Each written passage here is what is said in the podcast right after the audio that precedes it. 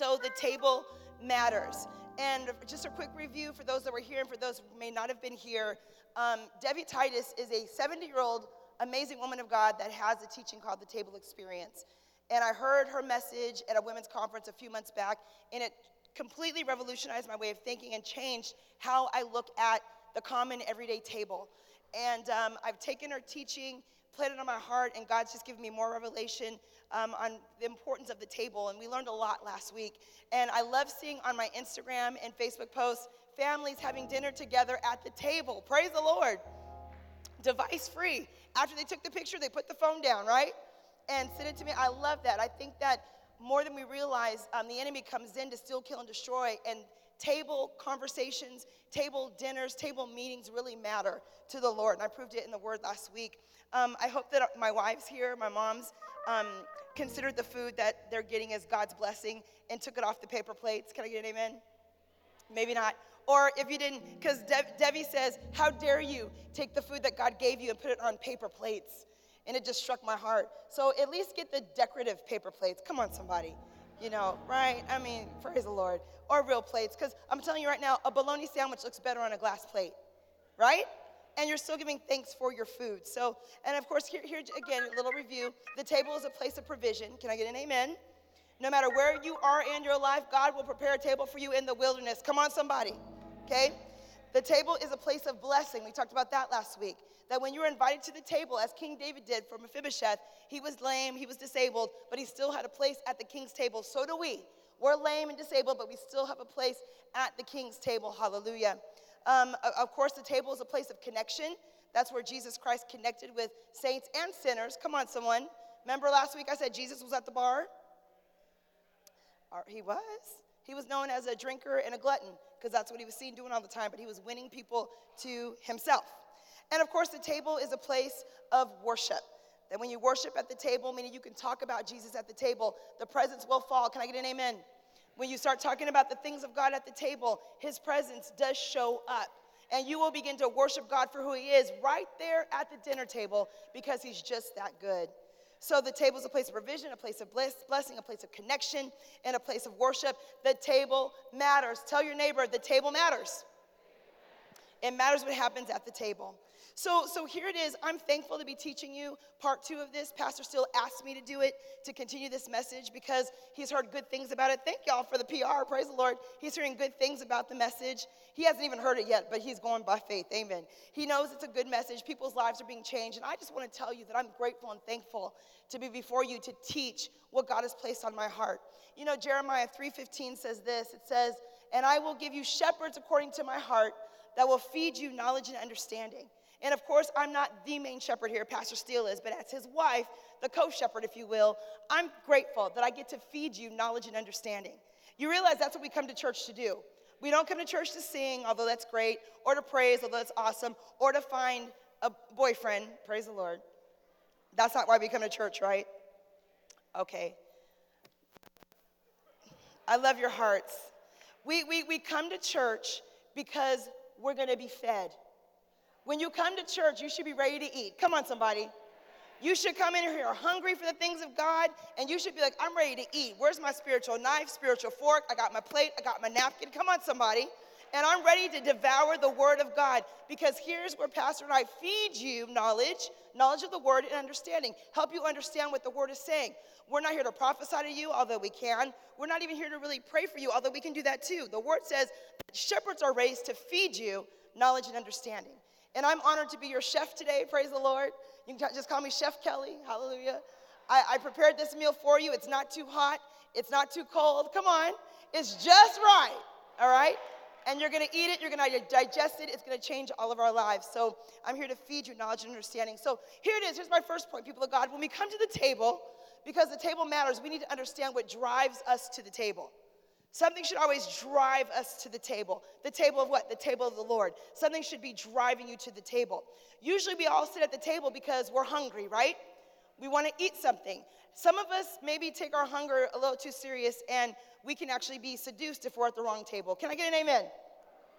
And I'm going to share this story with you really quickly because I thought it was hilarious to my whole point here. But, but we all have different reasons on why to get to the table, why we go to the table, and why we eat at the table. So Proverbs 23 1 and 3, it says this it says, When you sit down with a ruler, consider carefully what is before you, and put a knife to your throat if you're a man given to appetite. Do not desire his delicacies, for they are deceptive food.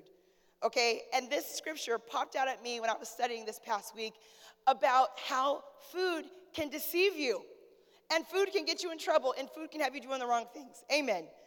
Okay, when a man takes you out on a date, woman of God, well, before you're a woman of God, usually takes you to get what? Dinner. And usually after dinner, they're expecting, thank you, Minister Jerry, sex. Oh, are we gonna act like we're innocent? It's almost like you feel obligated. Well, I ate some biscuits and some meat. Okay, you know, uh, not, that's not right. But, but it's deceptive. oh, come on, guys. Before you were saved, if you took someone to dinner, you expect some dessert. Oh, I love the godly man. Thank you, man of God in the back. Praise the Lord. Okay, so here's my story. I had the same situation with Pastor Steele. Um, I'd found that I was pregnant with my third baby. We just got the ultrasound back. It was a girl. And so, Pastor always told me in high school if I have a girl, I'm going to name her Stella. Now, when you're 19, Stella is not the good name back in the 90s. Okay, a cute name was Jasmine, right? Remember? Because Aladdin, Jasmine was like the popular name. Or something better than Stella.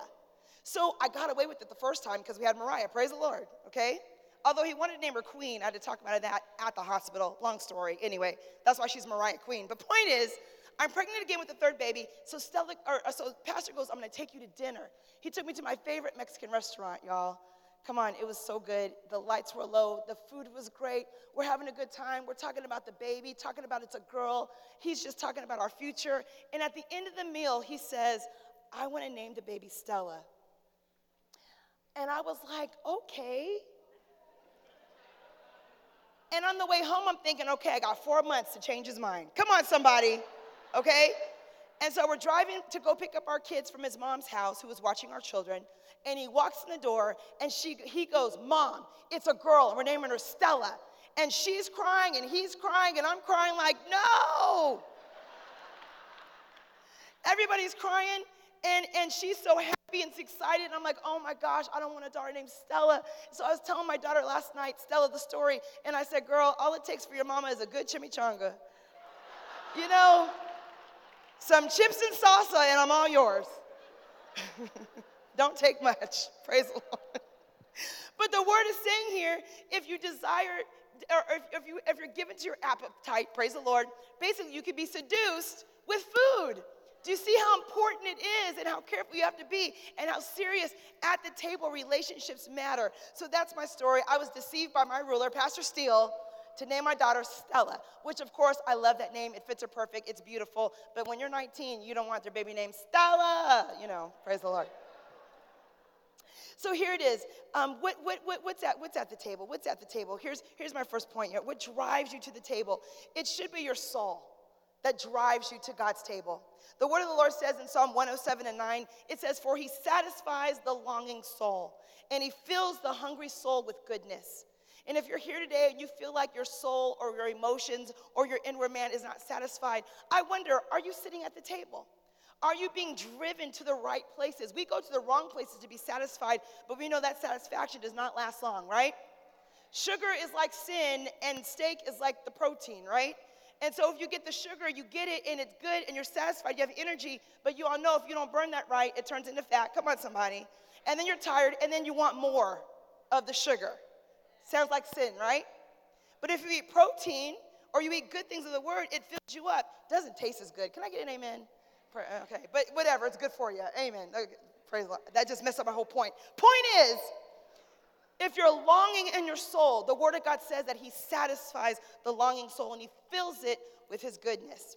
John 6 and 27 tells us this it says, Do not labor for the food for which perishes, but for the food which endures to everlasting life, which the Son of Man will give you, because God the Father has set his seal on him, on Jesus, okay? When you do not labor for food that perishes, food goes away, right? It gets old. If you don't eat it enough time, it spoils. But aren't we glad that the word of the Lord does not spoil or gets old? It doesn't get outdated. Thank you, Jesus, that it continues to last a long, long time. In fact, it lasts forever. Come on, somebody. So, what drives you, what should drive you to the table, is a longing soul. A thirsty soul should push you to the table. And I'm thankful that we have a table to go to in Jesus Christ. So, so here it is. What are you eating at the table? My second point. What are you eating at the table? In other words, what are you craving?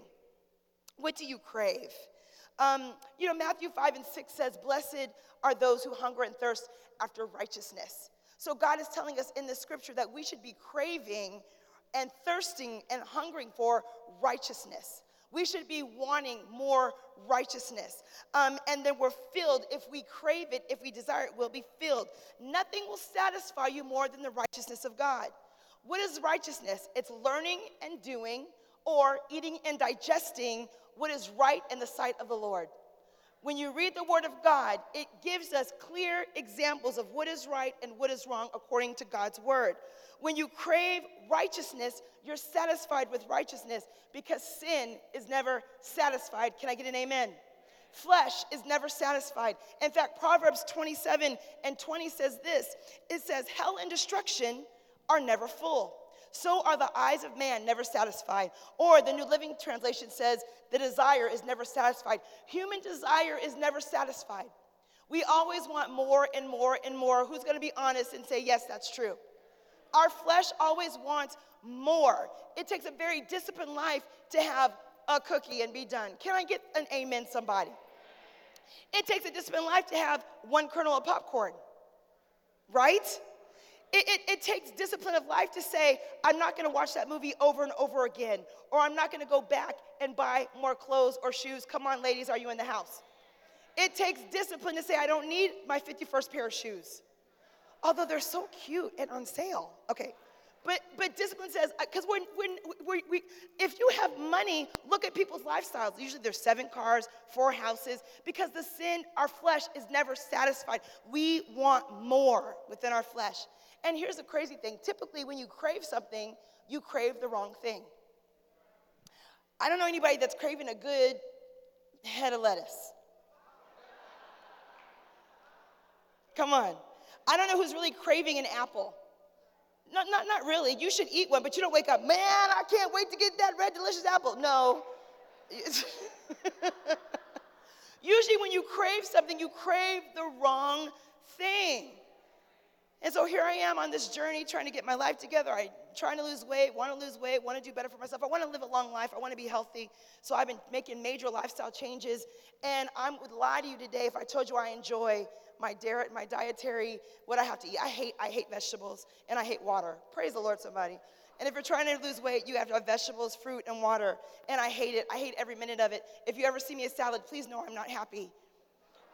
I'm very sad within myself and I'm mad that all the other people can eat what they want, and I got this lettuce on my plate. I'm very mad about it.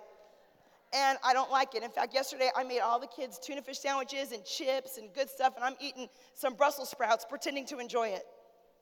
And I hated every minute of it. I can't stand it. I hate it. And because I'm not getting what I crave. I miss what I crave. About a month ago, I was in my room, woke up one morning, and I had a craving for pancakes. I don't know why. I just wanted pancakes pancakes, just light and fluffy and golden brown with some butter and syrup, just pancakes. Yes, hallelujah, somebody. And I, I, went to pastor. I said, babe, I really want pancakes. He goes, why? I said, I don't know, but I just really want some pancakes. And, but I can't have them. That's what I'm telling you. So help me. Okay, babe, don't get the pancakes. A couple days later, baby, I really want pancakes. Kelley, what's going on? I don't know. I said, but the fat girl in me wants pancakes. And he goes, Well, tell the fat girl no. Which I, I, love me and Pastor can talk like this. I'm like, Okay, no, down, girl, down. So I'm not gonna get the pancakes. So four days go by and I'm still wanting pancakes. I'm working out at working out in the gym on the elliptical, wanting pancakes. On the treadmill, wanting pancakes. Of course, a Denny's commercial came on on the treadmill. And I'm like, Is this a sign of the Lord or is this the devil? I'm not sure. And, and, I'm wanting pancakes. And I'm like, I don't know what it is, but I just want pancakes. And I called Pastor. I'm like, baby, you gotta help me. I want pancakes. He's like, what's wrong with you? I said, I don't know, but I'm craving pancakes. Nothing will satisfy me but some pancakes. And then finally, I drove into Biscuits. Y'all know Biscuits and Surprise, great restaurant, good breakfast food. I drove in the parking lot and called my husband as an intervention. Babe, I'm in the parking lot of Biscuits. Now I have a choice. I, I, I want to go in and get the pancakes. Kelley, don't get the pancakes. I'm just confessing my fault to one another that I may be healed. And he goes, Kelley, just leave. You can do it. And I did. I left. I didn't get pancakes. Come on, give God praise, somebody. Hallelujah. Yes, I deserve the organ on that one. No pancakes. But the point is, I craved them, and the craving did not go away for like 10 days. And that's what craving does. It would leave me, I, it was morning, noon, and night, and nothing would satisfy. And that's what sin does to our flesh. When we want what we want and we have to fight it, it doesn't just go away. But the word says if you resist the devil, he will flee. And it takes some time to resist him. He does leave. But you have to fight through the cravings. You got to fight through the cravings. Listen, 1 John 2 16 through 17 says this. 1 John 2 16, 17. For the world offers only a craving for physical pleasure. Can I get an amen? That's what the word says. It says the world only offers a craving of physical pleasure, a craving for everything we see, and pride in our achievements and possessions. And then the word goes on and says, These are not from the Lord. Okay? It's from the world. Amen? We crave these things. It's from the world. And then it goes on to say, And the world is fading away, along with everything that people crave. Everything we crave is fading away. But anyone that does what pleases God will live forever. So we have an outlet to fight the cravings, people of God, that we realize that we, we, do crave. Aren't you glad the Bible tells us that we crave pleasure? That's a blessing. At least he's keeping it real.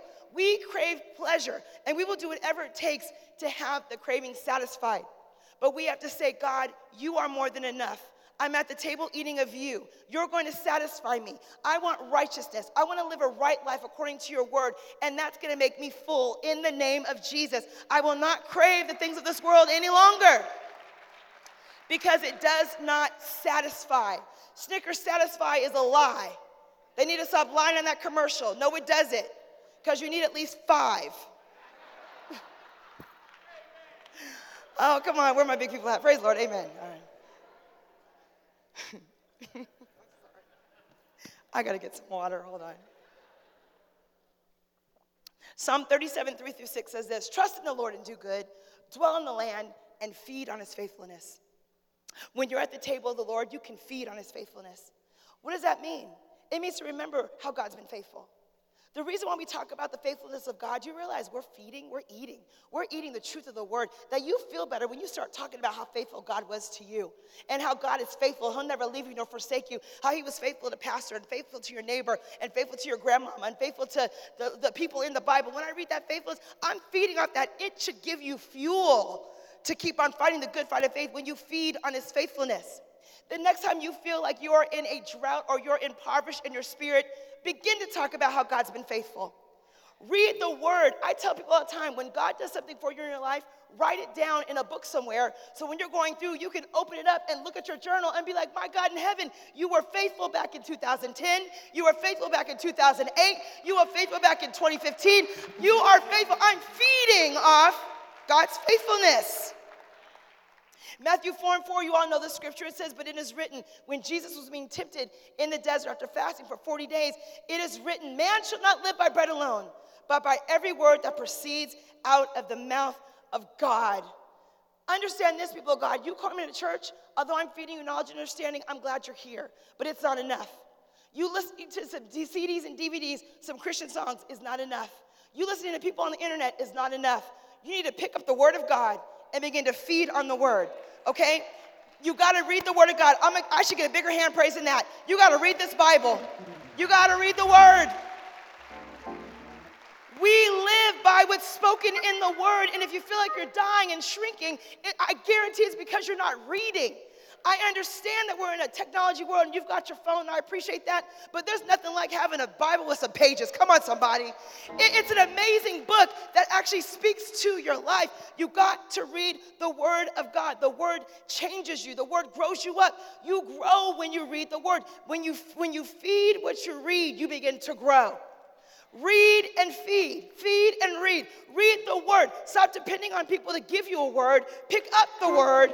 Read the word. Digest the word. Chew on the word. Come on, the word of God will change you. It's the word of God that changes you. Hebrews 5 12 and 14. Hebrews 5 12 and 14. We're going to get in this right now. I can't wait. Talking about spiritual immaturity. Come on, somebody. It says, for, for this, this is what he says in Hebrews, for by this time you ought to be teachers. I love this. I love this. Here he is. Paul's telling them, All y'all by this time should be preachers. You know enough. It says, you need, but here I am to teach you again.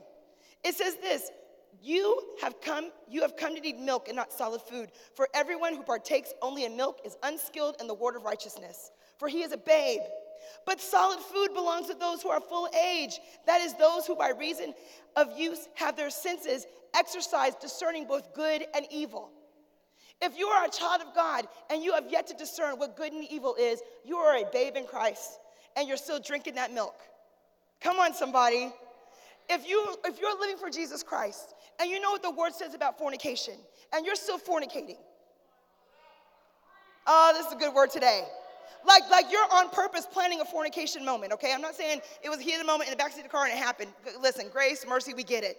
But if you go with the lingerie on, ready to go and throw down, and you're not married, I'm telling you right now, something's missing in your spirit.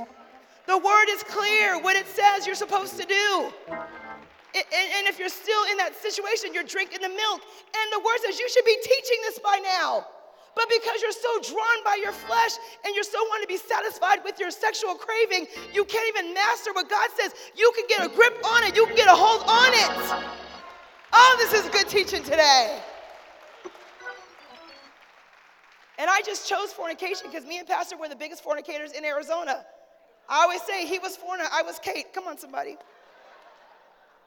But I know it's spiritual immaturity. It's hard to sit under the word and know what the word says and live in that lifestyle. And Paul's saying, listen, by now you should be teaching this. You got to stop doing. You know right from wrong. You know good from bad. And if you're not doing it, it's because you're choosing to drink on the milk and you're not a babe. After a while, if you feed a baby milk too long, they begin to malnourish and die. At some point, you got to give that baby some solid food. Come on, somebody. Same in the spirit. You to start eating some solid food. Chew on that. I know it's difficult. When you read the word, it should bother you sometimes. It shouldn't be goosebumps and all bells and whistles. You should be like, oop, gotta work on that, gotta work on that. Oh my God, that's me all day. Come on, somebody. Oh, Father, help me, Jesus, I'm a mess. Oh, let me regurgitate this word and think on this and change my life. Something is wrong with me. But thank God your word is telling me that if I feed on his faithfulness, I can change. You must eat the word of God. You got to eat the word of God. The word of God, you've got to eat it. Tell your neighbor, read your Bible. Come on, tell your neighbor, read your Bible this week. Do you, do you know that if you have a Bible, again, this is why I like a page Bible, you could be going through a hardest time in your life, and the Lord will direct you to open the Bible, and you'll flip it open, and it'll give you exactly what you need. Is there a witness? Am I the only one? You could be thinking about a scripture and you open it and magically, no, no, supernaturally, it opens and God is like, You're in tune with me. I'm talking to you. The word is living, the word is active. You're on target, daughter. You're doing exactly what I called you to do. But the mature go to the word. The immature, the immature go to the milk, but I want some word. Come on, I'm sick of second on the titty. Come on, somebody. I need some, I need some milk meat today. Come on, somebody. Let's grow up and get some meat, get some steak, get some chicken, get some protein. Stop depending on the milk. Amen. God is good. I'm saying it because I love you. And I'm sick of seeing people struggle and fall. And it's because they're not taking five minutes to get into this word. God can do more for you in five minutes in this word than an hour on Facebook and on Instagram and on the phone. Five minutes in this word can change your life. When you eat the bread of life, it becomes alive. Hebrews 4 and 12 tells us, For the word of God is living and powerful. It's living and powerful. The Bible comes alive when you read it. Anybody remember that movie, The Never Ending Story? It was back in the day, back in the good movie, but I love it because the whole book was alive. And when I saw the movie, I said, that's like the word of God. Whatever you read happens. Can I get an amen? It becomes alive to you. It begins, how can you read the same scripture five different times and it affects you in five different ways, depending on where you are? It is a supernatural book. So it says here, for the word of the Lord is living and powerful and sharper than any two edged sword, piercing even to the division of soul and spirit. The word of God the meat, the bread of life, the word that we're supposed to eat, separates soul and spirit. It separates your soul and spirit. It separates your emotions from the spirit man, okay? That's what it does. And then it goes on and disjoints and marrow, and it is a discerner of the thoughts and intents of the heart. When you begin to read the word, you begin to understand that your heart is evilly wicked and deceptive. Who should trust it? Come on, somebody. When you read the word, when you read the word, you realize, man, my thoughts are crazy and I'm embarrassed, God, because you know my thoughts are far off and I'm embarrassed I even thought that. Come on, somebody. And then you learn that God loves you with an everlasting love because He knows your nasty thoughts. Come on, someone. And still loves you and wants to use you. But when you're reading the word, it separates the soul from the spirit. The word of God is the answer we're looking for. When you eat the word, it heals you, it makes you better. I was um, going with, uh, you know, being a pastor, I love it. It's an honor. Again, I'm your chef. I thank God for it. Wouldn't want to do anything else. I know I was called on purpose to lead God's people. I'm thankful to God for that. And we have ministers in the house that are doing the same thing. But when you're pouring out on people and giving them good counsel that they don't take, and they do the wrong thing, it gets, it gets a little taxing. Come on, right? It, it, it, it's hurtful when you give out good counsel and they don't take it. And, and you feel like, man, your life's falling apart. If you just did what I told you, you wouldn't be here. Of course, you don't say that, you think that, praise the Lord. But when you're pouring out on people and people are taking advantage of you and your time and they do the wrong thing and then they blame you, they blame you because they did what you told them not to do, but now it's your fault. Now the church isn't working anymore. It gets hurtful. And can my ministers in the house say amen? Okay? And you almost feel like, I don't even know if it's worth it because I should just keep my, I should keep this to myself. I'm not gonna, I'm gonna keep my pearls to myself. Come on, somebody. You start getting mad and defensive. I'm not gonna help anybody anymore. It's real.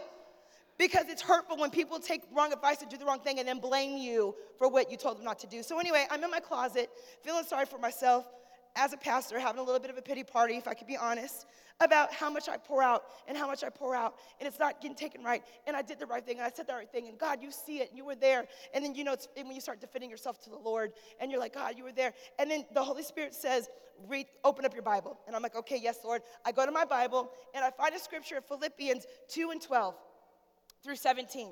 Philippians 2, 12 through 17. Write it down. I read it. It's basically Paul talking to the church of Philippi saying, Listen, I'm not here, do good. When I'm here, do good. Stop tripping, don't argue, encourage each other, get along. Come on, do the th- nothing's changed. Get along with each other, love each other, do the right thing, grow in the Lord, okay? And then he ends it with this in verse 16. He, Paul says, Hold fast to the word of life, so that I may rejoice in the day of Christ, that I have not run in, la- in, run in vain or labored in vain. I was feeling like I was laboring in vain, okay? Paul says that I don't want to feel that way. And then he says this in verse 17 Yes, and if I'm being poured out as a drink offering on the sacrifice of service of your faith, I am glad and rejoice with you. So I'm like, Lord, what are you trying to tell me here? You know, I don't understand what you're trying to say. Because, you know, you realize when you read the word, you're not supposed to walk away, you're supposed to think about it. When you read the word, you're supposed to chew on it, marinate on it, let it be in your spirit for a little bit of a day, okay? And I'm like, Lord, what are you trying to say here? And then God reveals to me that, listen, you are just like him. You're nothing but a drink. And I'm like, okay, fine, I'm a drink. And then I started thinking about a drink. You know, when you go out to eat, after they give you the bread, what do they give you? Water. And if the water cup's empty, they come back and refill it, don't they? And guess what? Water's free. They don't charge you for water at all. You can have water all day. They'll come back and refill your water and give you the water. And if the water's even a little bit empty, it better be back full. Because we're not having no empty glass of water. Come on, somebody. Same with us as preachers and teachers and ministers. We better be full all the time. And the moment we get a little empty, we better fill ourselves back up with the Word of God because there's somebody else that we're going to have to minister to and give them the water. And then I took it even a step further. Okay, a drink, when you go get something, you go get a Pepsi. Nobody cares about the Pepsi. Can I get an amen? When you're eating a good steak and some potatoes and some biscuits, hallelujah, no one stops and says, Oh my God, this Pepsi though. Nobody cares about the Pepsi. And guess what? Pepsis are free refills. Any Coke product or pop, whatever you call it, wherever you're from, it's pop in my world. Whatever pop you get, it's free. And it's refill. It's no value to it. It's no value to it. Nobody cares about the Pepsi unless it's flat. Just like preaching. Nobody says much about the preaching, but if you have an off day, come on, somebody. I don't know, Pastor wasn't all there today. I wasn't feeling it today. I just, I didn't really get that word. I didn't shout like I used to. He just seemed off. No, we're allowed to have a flat day. My God in heaven, we're people. But if you've got a flat Pepsi, you stop everything, get that waiter and say, Your machine is broken. I need something else. It's not good enough. But my point is, there's no value in the drink. So God is telling me, Daughter, stop wanting to be valued. There's no value in the drink. I called you, and that should be enough. I gave you the word in your mouth. That should be enough. Stop looking for validation through people with your gift. Just be a drink offering for me. And the reason why I share that story is because when I was feeling in myself and I was in my feelings, the Holy Spirit says, Go to the Word because the Word divides soul from spirit soul from spirit. Stop being a baby. Get in the spirit. Stop feeling sorry for yourself. Get in the spirit. Stop complaining. Get in the spirit. Stop murmuring. Get in the spirit. Stop crying. Get in the spirit. Woo! The word divides the soul and spirit. That's why every time you try to pick it up, you all of a sudden get tired, or somebody calls, or the, a good TV show comes on. Come on, somebody. Satan want, does not want us to divide the soul the spirit. The word divides the soul and the spirit. So, so, so, so here's my next point, people of God. Who are you eating with at the table? Who are you eating with at the table? Ask your neighbor, who are you eating with at the table? You know, your company matters. The company you keep matters. Amen. Psalm 1 and 1 says this Blessed is the man who walks not in the counsel of the ungodly, nor stands in the path of sinners, nor sits in the seat of the scornful, nor has a seat and relaxes with the scornful, nor that's comfortable with the scornful, that's kicked back at the table with the scornful. What's the scornful? Someone who mocks or makes fun of God. We think it's a mean person. No, no, no. It's when they make fun of God. If they talk about the Jesus you serve, oh, you're going back to church again? Oh, I guess God's gonna do it. Well, I thought you prayed to God. Where is he now? I thought God was going to do it. Why is he not there? Those type of people, the word of God says you're blessed if you don't sit with them. 1 Corinthians 15 33 says, Do not be deceived. Evil company corrupts bad habits. Don't think that's just for your little kids, that's for us adults too. Don't be deceived. Before you had a habit of coming to church. Now you've got a group of friends that don't go so much, and pretty soon you're hanging out with them at the football game. Your habit got changed because of bad company. Oh, come on. This is good teaching today. It's easy. It's e- listen. Don't evil company corrupts good habits. You were coming to church every Wednesday, but all your friends that you sit at the table with got you all in the empire, and you got to find out what Lucius and Cookie is doing. And it's not good enough to DVR. You want to watch it live with your bad friends, and now you're not at church anymore. Evil company corrupts good habits.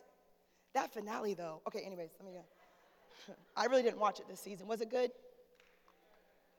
I'm praying for all of you that said amen.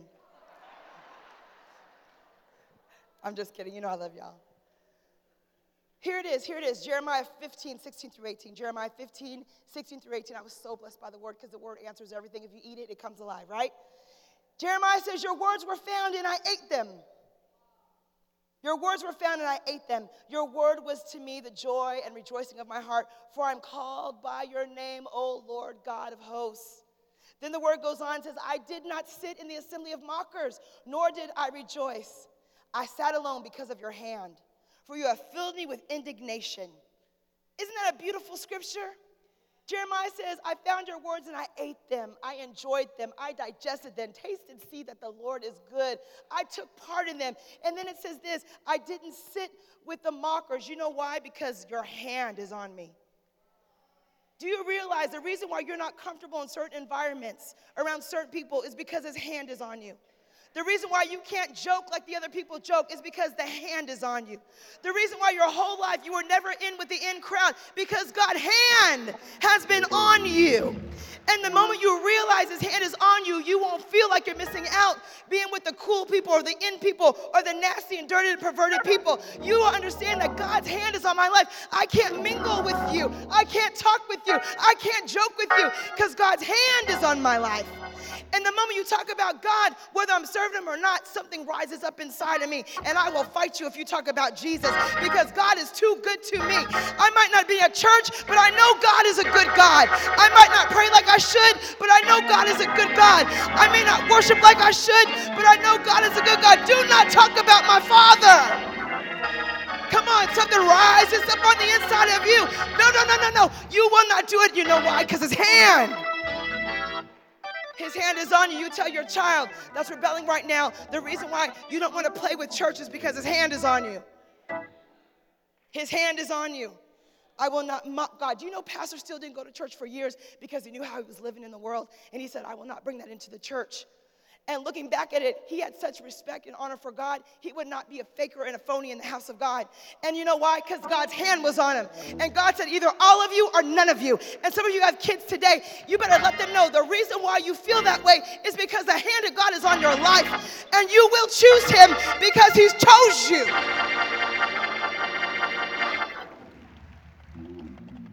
So here it is, the hands on your life. And then, then, then Jeremiah says, I filled with indignation, meaning I get angry, I get aroused because of unjust treatment. You're not going to treat my just God that he's unjust. My God is a good God. He's got everything in control. He knows the end from the beginning. Everything that we're facing, God knows everything about it. He's gonna be, he's, we're gonna be all right because God says so. Second Corinthians 6:14 says, Do not be unequally yoked with unbelievers. We say that with dating, don't we? Don't be unequally yoked with unbelievers. What about friends? What does light have to do with darkness? I'm not saying kick everybody to the curb, but at some point, you should realize you know what? You talk about my God a lot. You joke about my church. You joke about my religion. You joke about my healing. I don't think it's funny. Because what God is doing is real. And matter of fact, what I have, you need. There was a woman that I was working with at the police department, and I, I, became friends with her, and I didn't know why, but the Holy Spirit always has a plan. And I found out that she was a Christian and had left her religion to, um, she was a Muslim. I'll just say it. And I'm like, okay, then she tells me her parents were pastors, but she left the faith. I'm like, oh, God, this is an easy one. Come on, somebody. I'm like, I'm gonna get her easy because she, it's in her. She, her parents are pastors, easy. I'm, I'm going to win her back to you, Lord. So every day I would go have lunch with her on purpose. She didn't know it, but I would schedule my lunch with her so I can get an opportune time to talk to her about Jesus every moment I had because that's what we should be doing. We're salt and light, right? And I would befriend her by having lunch with her at the table. And after a while, our conversation would always go to religion. And she would talk about her religion, and I would talk about mine. I'd remind her of her old religion. She would talk about hers. I would talk about mine. And we went back and forth and back and forth. Of course, I always won, praise the Lord. And so, we're, but, but in a nice way. So after about three months, we go to have lunch. I sit down, and she sits down and looks at me, and she says, Let me tell you this right now your God is dead. Right. I said, Oh, no. What, what, what? No, my God is not dead. Your God is dead. My God is yet alive. Matter of fact, He sits at the right hand of the Father, and He is a strong God. He's a risen God. He's the Almighty God. He's the God that saved your soul, saved my soul. My God is all powerful. My, reign, my God reigns on high. I got loud in that, that room. I didn't care who heard me. I said, My God is alive. He is risen with all power in His hand. He got the gates of hell, the keys from hell, and He reigns now. So don't you tell me my God is dead. I said, Your God is dead. And I got my sandwich and went ate at another table and didn't talk to her anymore. Nope. My assignment was over because you will not talk about Jesus. You will not say that my God is dead. And you might think that's radical, but you have to understand there's an indignation that should come up inside of you. That if anybody challenges you, because it wasn't her, it was that demon that she served. And I said, No, no, no. Let me tell you, devil, my God is alive and well. And you're on your way back to hell. Do not talk about my Savior. Do not talk about my Jesus. Go have a seat somewhere else. Bye. You are not my friend.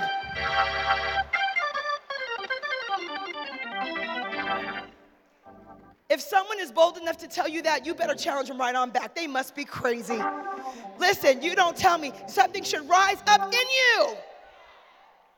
And if it doesn't, you let it. Don't you be ashamed of the God you serve. And don't you let people make fun of the God you serve and the fun, make fun of the things you're believing God for. Our God reigns on high. I don't know where she is now, but I hope she remembers that I will not back down. You will not talk about King Jesus to me. I'm firm in that. Come on, somebody, give him a hand praise. Hallelujah.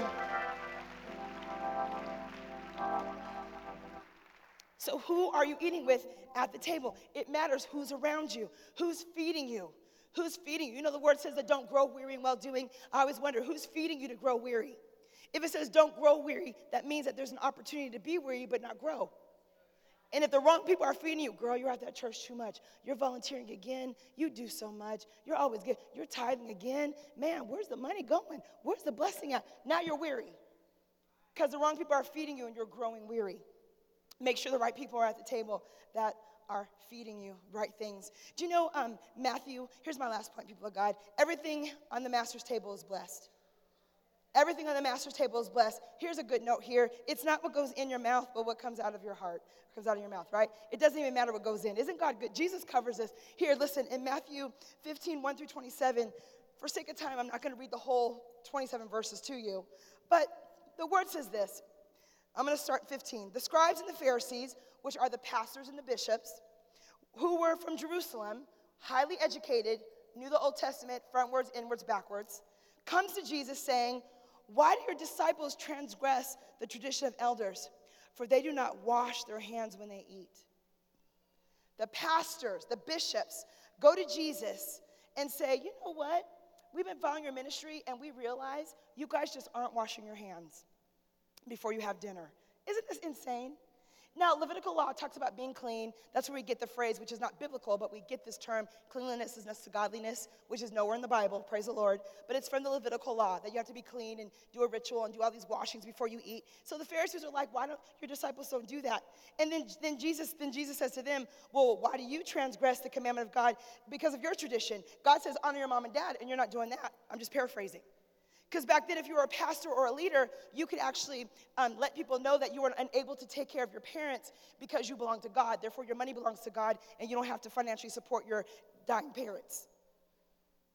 They care about the hand washing, but they got their, their parents living in a little home, not even being taken care of, okay? So Jesus is like, don't come to me with that. Don't you love Jesus? He, he didn't mess around, right? So then, so then Jesus quotes what Isaiah said in verse 8 These people draw near me with their mouth and honor me with their lips, but their heart is far from me, and in vain they worship me. So he throws that back at them like, You are the people that Isaiah was prophesying. You don't love God. You're worried about hand washing. You won't even take care of your parents. You won't even honor your mother and father, okay? And then, of course, it goes on and on. And then um, the, the, the, the, Pharisees are upset and they're offended. And then Jesus talks about it's not what goes in the mouth, what comes out, and, not, and all this. It goes on and on. Listen, it, it, just, it just baffled me that people back in the religious day cared more about the appearance than the actuality of being clean. It says this in Luke 11 37. Um, it says, Luke 11 37, just for fun. It says this, and he spoke, Jesus spoke with a certain Pharisee and asked him to dine with them. Jesus said, Let's have dinner. And so he went in and sat down to eat. And when the Pharisees, the Pharisees saw it, he marveled that he had not first washed his hands before dinner. The Pharisee marveled, astonished, one translation says. One says he was greatly surprised, amazed, disgusted that Jesus did not wash his hands before dinner. Now, he's healing people, He's getting blind eyes open, deaf ears to hear. People are getting demons rebuked. People feeding the 5,000. But I know you're doing all that, but you didn't wash your hands? Aren't we crazy as people? We see the miracles, but I'm going to find one flaw. You know what? You're nasty. Now, low key, that is nasty. Can I get an amen? Praise the Lord. I don't know what that was all about. Trying to prove a point. Praise. I guess what it's saying is whatever Jesus touches clean. I don't know. It helps my mind if I think that. But anyway, he didn't wash his hands. And so then Jesus says this Jesus says this in verse 39 but rather give alms for things that you have all things are made clean. Meaning that listen everything everything i do makes it clean okay? There's my whole point. But it was an issue over washing hands before dinner. Tell your neighbor the table matters. The table matters. So after that story matthew 15 and 21 we come to show a gentile or an unbeliever show her faith to Jesus. And you all know the story. It's a story about the Canaanite woman that came to see Jesus while he was having dinner, again at the table. And the woman of God walks in. She wasn't a woman of God yet, but I guess she was a woman of God because she was walking in faith. But anyway, the Canaanite woman walks in and says, Hey, Jesus, son of David, have mercy on me. And understand this her being a Canaanite woman meant that she came from descendants that were direct um, enemies of God. A Canaanite woman did not believe in God. They were pagan, they, they worshiped idols. They were paganistic believers. They had nothing to do with God. But this woman somehow heard the truth of Jesus and knew that he was the Messiah, which is why he call, she called him son of David, explaining that she knew he came from the lineage that had been prophesied that he was truly the king.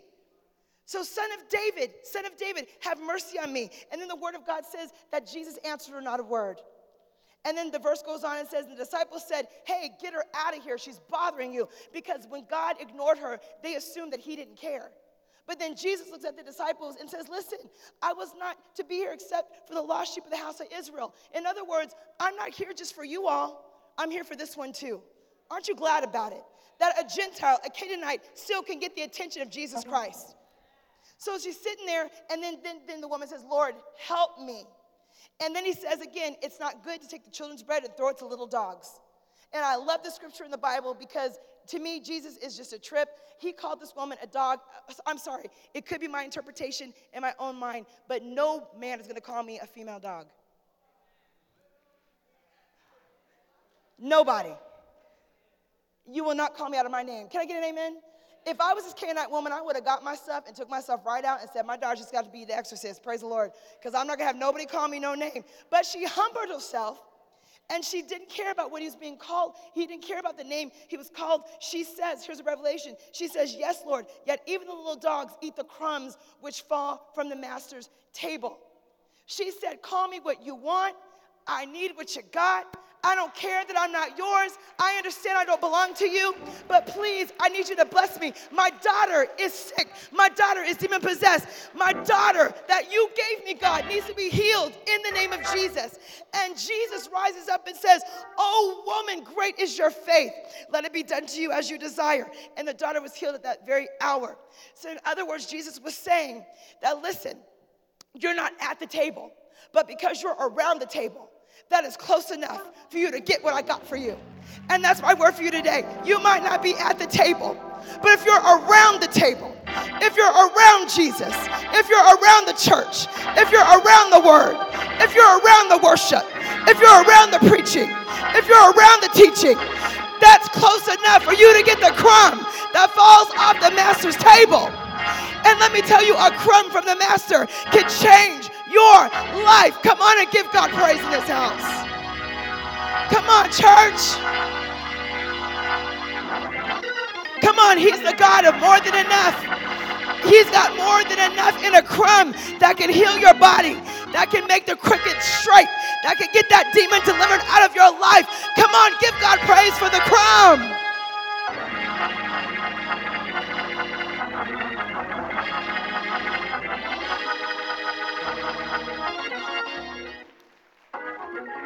Got to understand it doesn't take much. He's the God of overflow.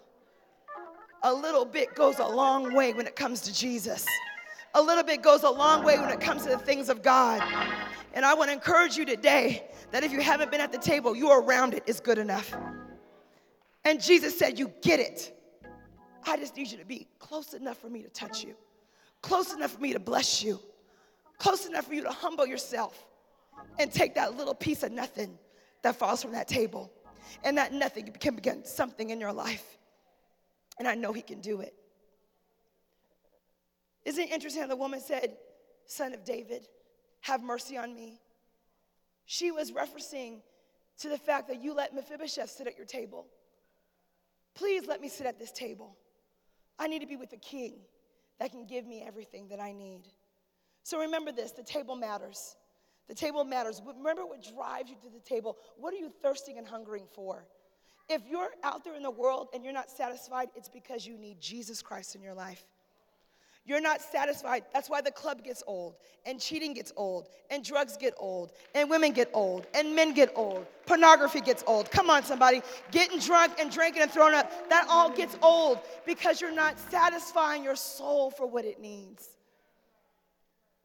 What, what are you eating at the table? Are you eating the good bread of life? Or are you eating just nonsense that's gonna turn into sugar and turn into fat and just weigh you down in the spirit? Well, who are you sitting with at the table? Is there someone in your life you need to cut off?